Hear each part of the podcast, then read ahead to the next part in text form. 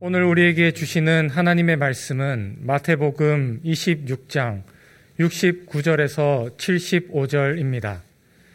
베드로가 바깥들에 앉았더니 한 요종이 나와 이르되 너도 갈릴리 사람 예수와 함께 있었도다 하거늘 베드로가 모든 사람 앞에서 부인하여 이르되 나는 내가 무슨 말을 하는지 알지 못하겠노라 하며 앞문까지 나아가니 다른 요종이 그를 보고 거기 있는 사람들에게 말하되 이 사람은 나사렛 예수와 함께 있었도다 하매 베드로가 맹세하고 또 부인하여 이르되 나는 그 사람을 알지 못하노라 하더라. 조금 후에 곁에 섰던 사람들이 나와 베드로에게 이르되 너도 진실로 그 도당이라. 내 말소리가 너를 표명한다 하거늘. 그가 저주하며 맹세하여 이르되 나는 그 사람을 알지 못하노라 하니 곧 닭이 울더라. 이에 베드로가 예수의 말씀에 닭 울기 전에 내가 세 번 나를 부인하리라 하심이 생각나서 밖에 나가서 심히 통곡하니라. 아멘. 한 개인이나 한 공동체의 변화는 떠남과 따름의 역사가 선행되는 것에서 출발합니다. 본도 친척 아버지 집을 떠남으로 하나님의 말씀을 따랐던 아브라함은 믿음의 조상으로 불립니다. 40년 동안 이집트 공주의 아들이라는 신분을 떠나서 하나님의 명령을 따랐던 모세는 출애굽의 증인이 되었습니다. 기생 라합은 여리고라고 하는 삶의 무대를 떠나서 하나님의 백성을 따름으로 하나님 역사의 무대에 이름이 오르는 은혜를 누렸습니다. 룻 역시 자신의 삶의 터전이었던 고향을 떠나서 시어머니 나오미를 따름으로 그리스도의 족보에 올랐습니다. 예수 그리스도께서 하늘 보좌를 떠나서 하나님 아버지의 뜻, 뜻을 따르심으로 구원의 역사가 일어났습니다. 신구약 성경은 진정한 변화의 삶을 살았던 사람이나 공동체가 떠날 때에 변화의 역사가 일어났다고 전하고 있습니다. 떠남을 결단할 때에는 용기가 필요합니다. 진정한 용기를 지니지 못할 경우 떠남을 경험하지 못하게 됩니다. 따르는 건 역시 마찬가지입니다. 따름에도 용기가 필요합니다. 진정한 용기를 지닐 때에 길과 진리 그리고 생명을 따르게 됩니다. 그러나 오늘 본문은 따라야 할 때에 두려움에 사로잡힌 제자의 모습을 볼 수 있습니다. 복음서는 예수 그리스도가 하나님의 독생자이심을 증거합니다.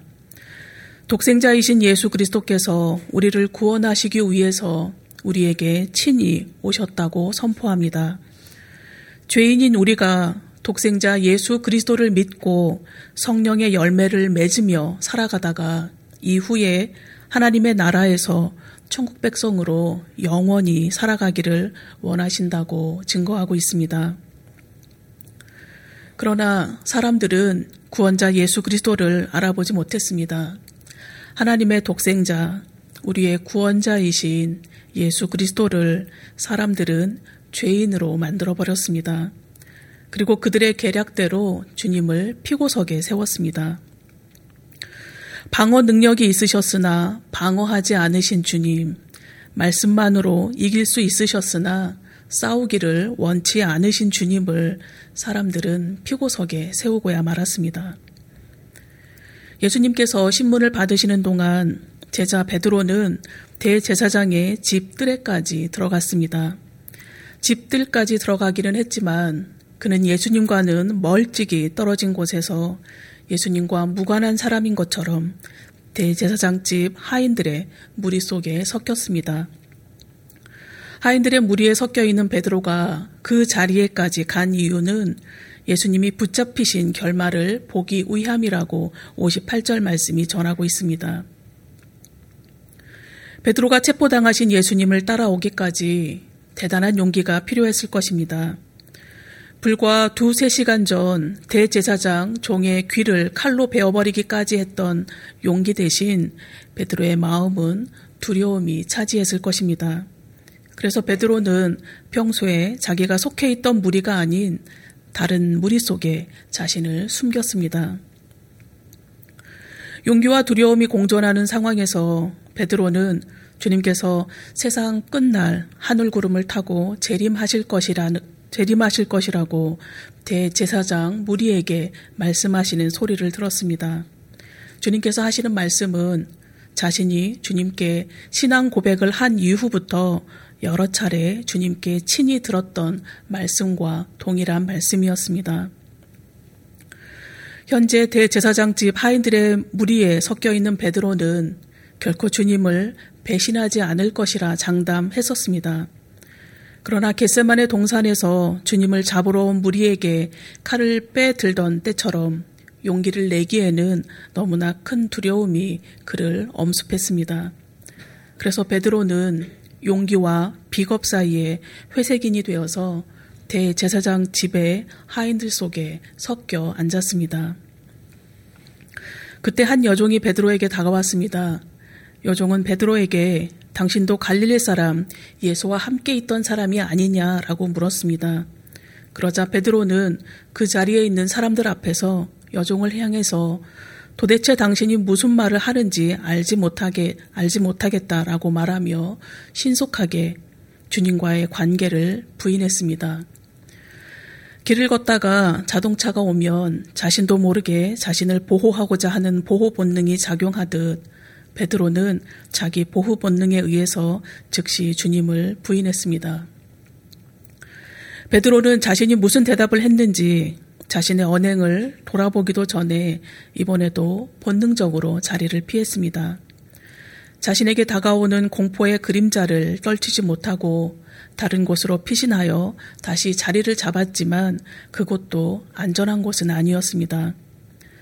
다른 여종에게서 당신도 나세렛 예수와 함께 있었던 사람이라는 질문을 받고 베드로는 이렇게 대답합니다. 본문 72절입니다. 베드로가 맹세하고 또 부인하여 이르되 나는 그 사람을 알지 못하노라 하더라. 첫 번째 질문을 받았을 때보다 더 강력하게 베드로는 주심, 주님을 알지 못한다고 부인했습니다. 이번에는 주님을 알지 못한다고 부인만 한 것이 아니라 맹세까지 동원했습니다. 유대인들은 진실을 말하기 전에 맹세한다고 먼저 선언하던 습관이 있었습니다. 심지어 베드로는 예수님을 그 사람이라고 제3자로 지칭하며 위기를 모면하기 위해서 안간힘을 썼습니다. 맹세하고 부인한 베드로는 더 이상 예수님과 자신을 연관시키는 사람이 없기를 간절히 바랬습니다. 그러나 베드로의 바람과는 정반대로 베드로 곁에 있던 사람들이 다시 베드로를 당혹스럽게 만들었습니다. 73절 말씀입니다. 조금 후에 곁에 섰던 사람들이 나와 베드로에게 이르되 너도 진실로 그 도당이라 네 말소리가 너를 표명한다 하거늘 베드로 곁에 섰던 사람 중에 감람산에서 베드로의 칼에 귀가 떨어졌었던 말고의 친척이 있었습니다. 그 친척은 불 주위에 모여 있는 사람들이 웅성대며 예수와 한 통 속인 자가 지금 자신들과 함께 있다는 이야기를 들었습니다. 그래서 말고의 일로 흥분되어 있던 감정 그대로 베드로에게 다가가 당신도 틀림없이 예수와 한패라고 그는 추궁했습니다. 주변에 있던 사람들은 말고의 친척이 확신에 차서 하는 말을 들으며 베드로가 예수와 한 통속이라고 확신하기에 이르렀습니다. 그래서 사람들은 베드로에게 당신의 억양이 그 증거라며 진실을 말할 것을 강요했습니다. 북부 갈릴리 지방의 발음은 잘 다듬어진 남쪽 유다 지방의 발음과 현저하게 달라서 금방 구별이 되었습니다. 우리나라 경상도 출신 중에 쌀을 살로 발음하는 사람이 있는 것과 같이 갈릴리 사람들은 히브리어 알파벳 중에서 알렙, 헤트, 아인 같은 후두 문자를 정확하게 발음하지 못했습니다. 또한 두 번째 알파벳인 베트를 페로, 21번째 알파벳인 쉰을 타우로 발음했다고 합니다. 갈릴리 지방의 독특한 방언을 사용했을 베드로는 내가 그 사람 그 사람을이라고 말할 때 사람을 의미하는 히브리어 이쉬를 이투로 발음하였을 것입니다. 그래서 사람들은 이런 특이한 발음을 지적하며 베드로를 예수와 한 무리로 간주하였습니다. 사사 입다 시대 때에 요단강을 사이에 두고 길르왓과 에브라임 사람들 사이에 다툼이 생기며 치열한 전투가 벌어졌습니다. 전투에서 패배한 에브라임 사람들이 보복을 피해서 자신들의 땅으로 돌아가려면 요단강을 건너야 했지만 강 나루에는 이미 길르아 사람들이 길목을 지키고 있었습니다. 같은 민족이었기 때문에 겉모습으로는 구분이 안 되었습니다. 그래서 길르아 사람들은 에브라임 사람들을 골라내기 위해서 요단강을 건너려는 사람들에게 강을 의미하는 단어 쉽볼렛을 발음하도록 하였습니다. SH를 S로 발음, 하여서 십볼렛이라고 발음하는 사람들은 죽임을 당했는데 그때 죽임당한 사람이 무려 4만 2천 명이나 되었습니다. 베드로는 자신의 발음으로 집중 추궁을 당하자 당황한 나머지 이렇게 대답합니다. 74, 74절 상반절입니다. 그가 저주하며 맹세하여 이르되 나는 그 사람을 알지 못하노라. 베드로에게 그의 인생에서 가장 후회되는 순간이 언제였는다고 언제였느냐고 질문한다면 두려움에 휩싸여 거짓말로 몸부림치던 오늘 본문의 시간이라고 대답할 것입니다. 베드로에게 있어 오늘 사건은 감추고 싶고 지우고 싶은 순간일 것입니다. 베드로는 예수님의 열두 제자 중 가운데 수제자라고 불립니다. 그것은 그가 가장 연장자였고 또한 성격이 급해서 누구보다도 행동이 앞섰던 것도 한몫했을 것입니다. 무모할 정도로 앞뒤를 가리지 않는 베드로의 빠른 행동과 성급한 말은 다른 제자들에게 본이 되기도 했지만 또한 그것 때문에 넘어지는 경우도 많았습니다. 주님께 물 위를 걷게 해달라고 요청해서 주님의 허락을 받고 바다에 말을 바다에 발을 내디디었습니다. 그러나 물 위를 걸어서 주님께로 가다가 바람을 보고 공포에 질리는 순간 물속에 빠져 죽을 뻔한 경험을 했습니다. 가이샤라 빌립보에서 사람들이 누를, 나를 누구라고 하느냐 물으시는 주님께 주님은 그리스도이시며 살아계신 하나님의 아들이라고 서슴지 않고 고백하며 예수님께 최고의 칭찬을 들었습니다. 그러나 장차 있게 될 주님의 순한 예고를 듣고 난 이후에는 그러시면 안 된다고 예수님을 만류했습니다. 결국 베드로는 주님께로부터 사단아 내 뒤로 물러가라 라고 하시는 심한 꾸중을 들어야 했습니다. 모두가 주님을 버릴 것이라는 주님의 말씀에 주님과 함께 죽을지언정 결코 주님을 버리지도 부인하지도 않을 것이라 장담했지만 위태로워진 자신의 생명을 구하기 위해서 저주하고 맹세하며 주님을 모른다고 부인하고 있습니다. 본판 불변의 법칙이라는 것이 있습니다. 원판에 조금의 변화를 준다고 해서 확 달라지는 것이 불가능하다는 것을 표현할 때 사용하는 말입니다. 주로 성형 수술을 하고도 그다지 외모 개선이 되지 않는 경우 사용하곤 합니다. 외모뿐만 아니라 사람의 본성이 달라지는 것도 쉬운 일이 아닙니다. 비싼 사교육비를 들여서 교육을 시킨다고 해서 본성이 달라지기는 어렵습니다. 그러나 누군가의 진정한 희생을 보았을 때에 그 희생을 통해서 달라지는 경우는 덜어 있습니다. 부모의 속을 썩이던 자녀가 부모님이 자신을 위해서 수많은 세월을 눈물로 기도했다는 것을 깨닫는 순간 달라지는 경우가 있습니다. 때로는 헌신적인 배우자나 스승에 의해 삶이 변하는 경우도 있습니다. 주님을 모른다 부인하던 베드로가 주님께서 이미 예언하셨던 말씀대로 닭이 울자 그제서야 베드로는 알아차렸습니다. 베드로는 닭 울음소리에 주님께서 하셨던 말씀이 생각이 났습니다.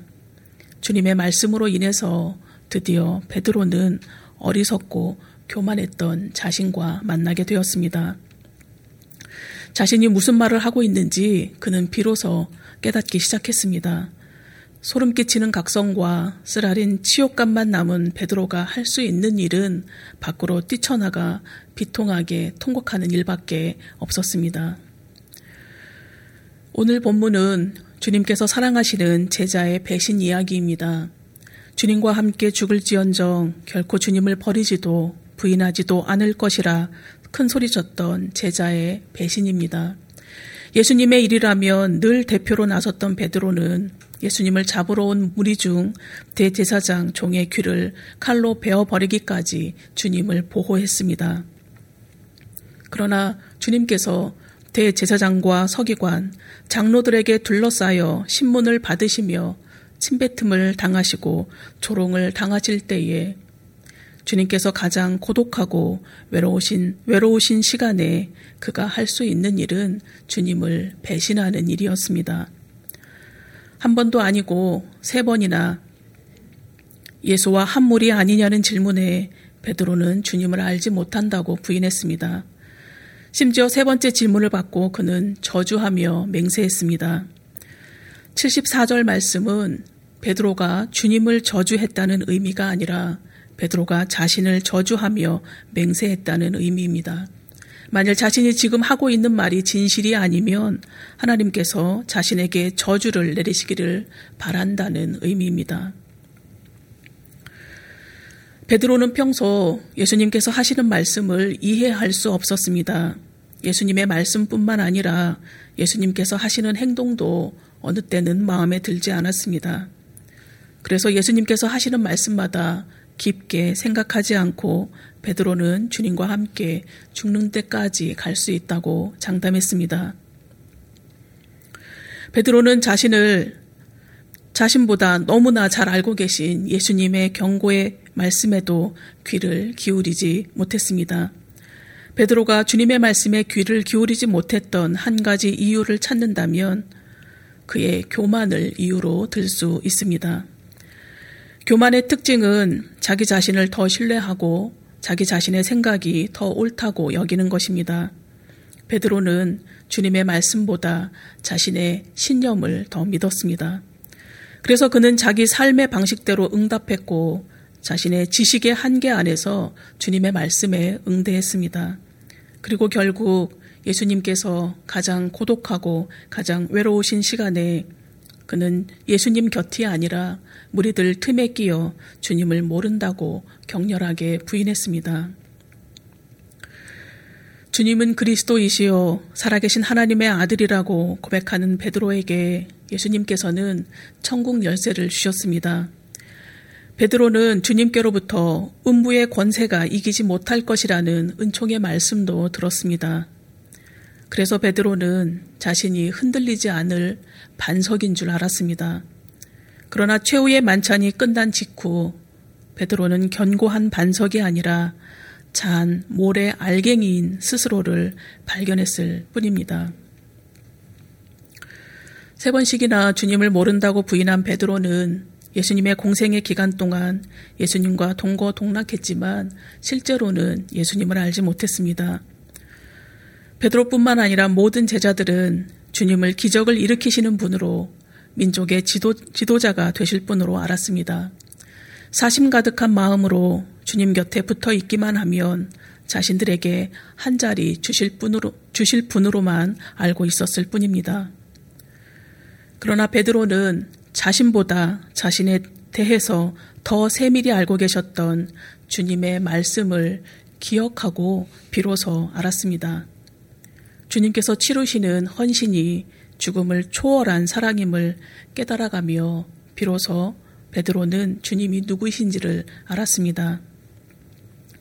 그동안 자신이 버리고 따랐다고 생각했던 옛 것을 여전히 꼭 움켜쥐고 있었다는 것을 깨닫는 순간 베드로는 비로소 주님이 누구이신지 알았습니다.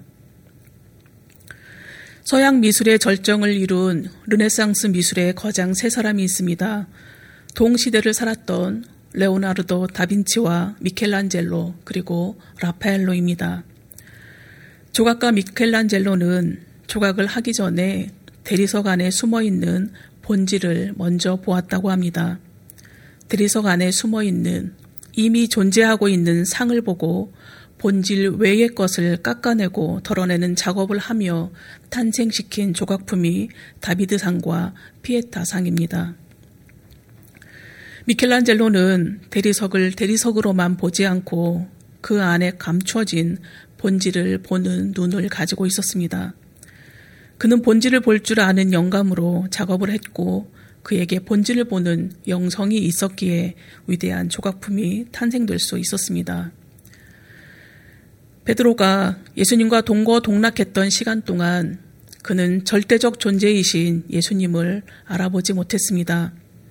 그러나 그리스도의 십자가 사건을 바라보며 그는 비로소 주님이 구세주이심을 알게 되었습니다.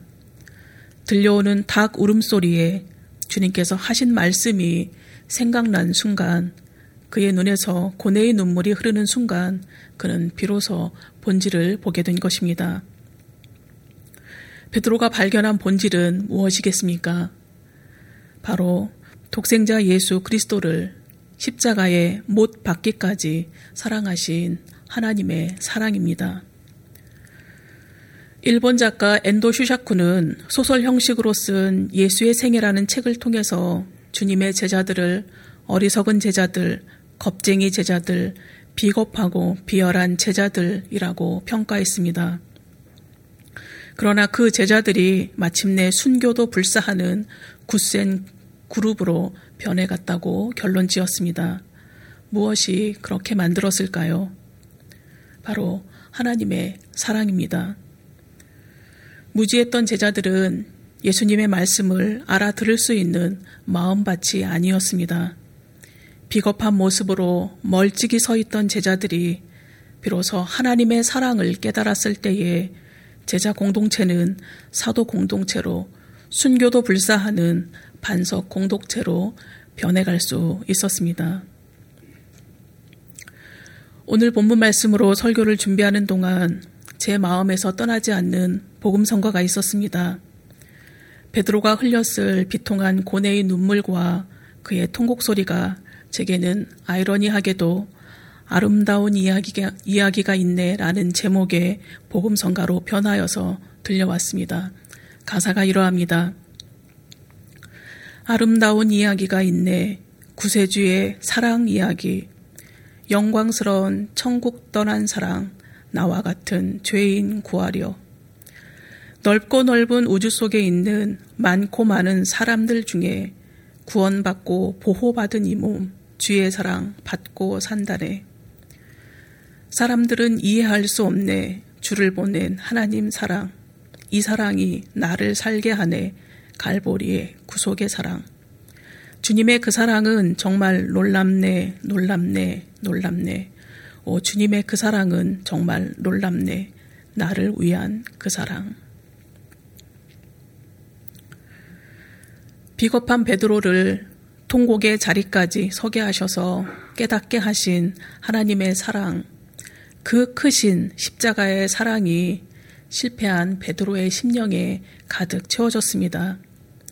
하늘을 두루마리 삼고 바다를 먹물 삼아서 하나님의 사랑을 쓴다 해도 다 기록할 수 없는 사랑, 그 크신 십자가의 사랑으로 가득 채워진 베드로는 반석답게 인생의 후반부를 값지게 살아낼 수 있었습니다. 알퐁스 도데의 마지막 수업이라고 하는 단편 소설이 있습니다. 프랑스 알자스 지방에 살던 소년 프란츠는 공부하기보다는 뛰어놀기를 좋아하던 아이였습니다. 오늘도 여느 때와 다름없이 늦게 교실에 들어갔습니다. 평소 같으면 야단을 칠 것 같은 선생님이 친절하면서도 부드러운 목소리로 프란츠를 맞이해 주셨습니다. 그런데 교실에 들어서면서 이상한 낌새가 느껴졌습니다. 다른 날과는 다르게 마을 어른들이 교실에 앉아 계셨습니다. 마을 어른들은 자신이 어렸을 때 배웠던 프랑스 교과서를 펼쳐놓고 아멜 선생님의 이야기를 열심히 듣고 있었습니다. 선생님은 오늘따라 장학사가 학교를 방문할 때나 입는 정장을 입고 계셨습니다. 선생님이 교단에 올라가더니 부드러운 목소리로 베를린에서 명령이 내려왔습니다. 독일에 귀속된 알자스 로렌 지방의 모든 학교에서는 프랑스어 수업이 아닌 독일어 수업을 하라고 말입니다. 라고 말하며 오늘 이 수업이 프랑스어로 하는 마지막 수업이라고 말씀하셨습니다. 수업이 끝남과 함께 프란츠는 자신이 프랑스어 배우는 것에 소홀했음을 마음 깊이 후회하였습니다. 우리는 우리에게 주어진 시간은 너무 당연하게 지속될 것이라 생각하고 또 얼마든지 기회가 있다고 생각하며 살아가고 있습니다. 인생이 영원히 지속될 것 같다고 생각하고 얼마든지 기회가 있다고 생각하며 살아가다가 우리는 우리 인생의 마지막 시간을 맞이할 수 있습니다. 마음만 먹으면 세속적인 가치관에서 언제든 떠날 수 있다고 착각하다가 인생의 마지막을 맞이하게 될 수도 있습니다. 얼마든지 기회가 있을 것이라 생각만 하다가 영원한 진리를 따르지 못한 채 인생의 마지막을 맞이하게 될 수도 있습니다. 그러나 오늘이 우리 인생의 마지막 시간이 될 수 있다는 마음을 지니고 매 순간 살아간다면 오늘 해야 할 일을 소홀히 여기지 않을 것입니다. 또한 오늘 붙잡아야 할 것을 쉽게 내일로 미루지도 않을 것입니다. 오늘이 하나님께서 허락하신 인생의 마지막이 될 수 있다는 것을 인식할 때에 우리는 우리의 시선을 주님께 고정시킬 수 있습니다. 가장 가까이에서 주님과 살았던 베드로는 그가 배신할 때에 사용했던 말들처럼 진정 주님을 알지 못했었습니다. 주님께서 하시는 말씀의 뜻이 무엇인지 이해하지 못했습니다. 그러나 실패하고 좌절한 베드로를 사랑의 하나님이 친히 찾아오셨을 때에 베드로는 자신이 움켜쥐고 있던 세속적인 가치관에서 떠날 수 있었습니다. 그리고 하나님의 사랑이 그의 심령에 가득 채워지고 그의 시선이 주님께 고정되자 베드로는 비로소 사람을 낚는 어부 하나님의 양무리를 치며 양무리의 본이 될 수 있었습니다. 하나님의 사랑으로 회복된 베드로는 베드로 전설을 통해서 이렇게 권면합니다. 만물의 마지막이 가까이 왔으니 그러므로 너희는 정신을 차리고 근신하여 기도하라. 무엇보다도 뜨겁게 서로 사랑할, 사랑할지니 사랑은 허다한 죄를 덮느니라. 사랑의 하나님이 부끄러운 뿐인 우리에게 오늘도 사랑으로 찾아오셨습니다. 나태하고 좌절한 우리에게 오늘도 찾아오셔서 정신을 차리고 근신하고 기도하라고 말씀하십니다. 우리와 함께 하시는 주님께서 내 안에 머무시기에 불편하지 않으시도록 우리 각 심령을 깨끗하게 정돈하는 한 주간 되시기를 간절히 소망합니다. 그리하여서 후회함 없는 인생으로 우리를 인도하시는 하나님 아버지의 말씀에 오늘도 귀 기울이며 맡겨주신 삶의 자리에서 내게 찾아오신 하나님 사랑의 증인으로 살아가시는 한 주간 되시기를 소망합니다. 기도드리시겠습니다.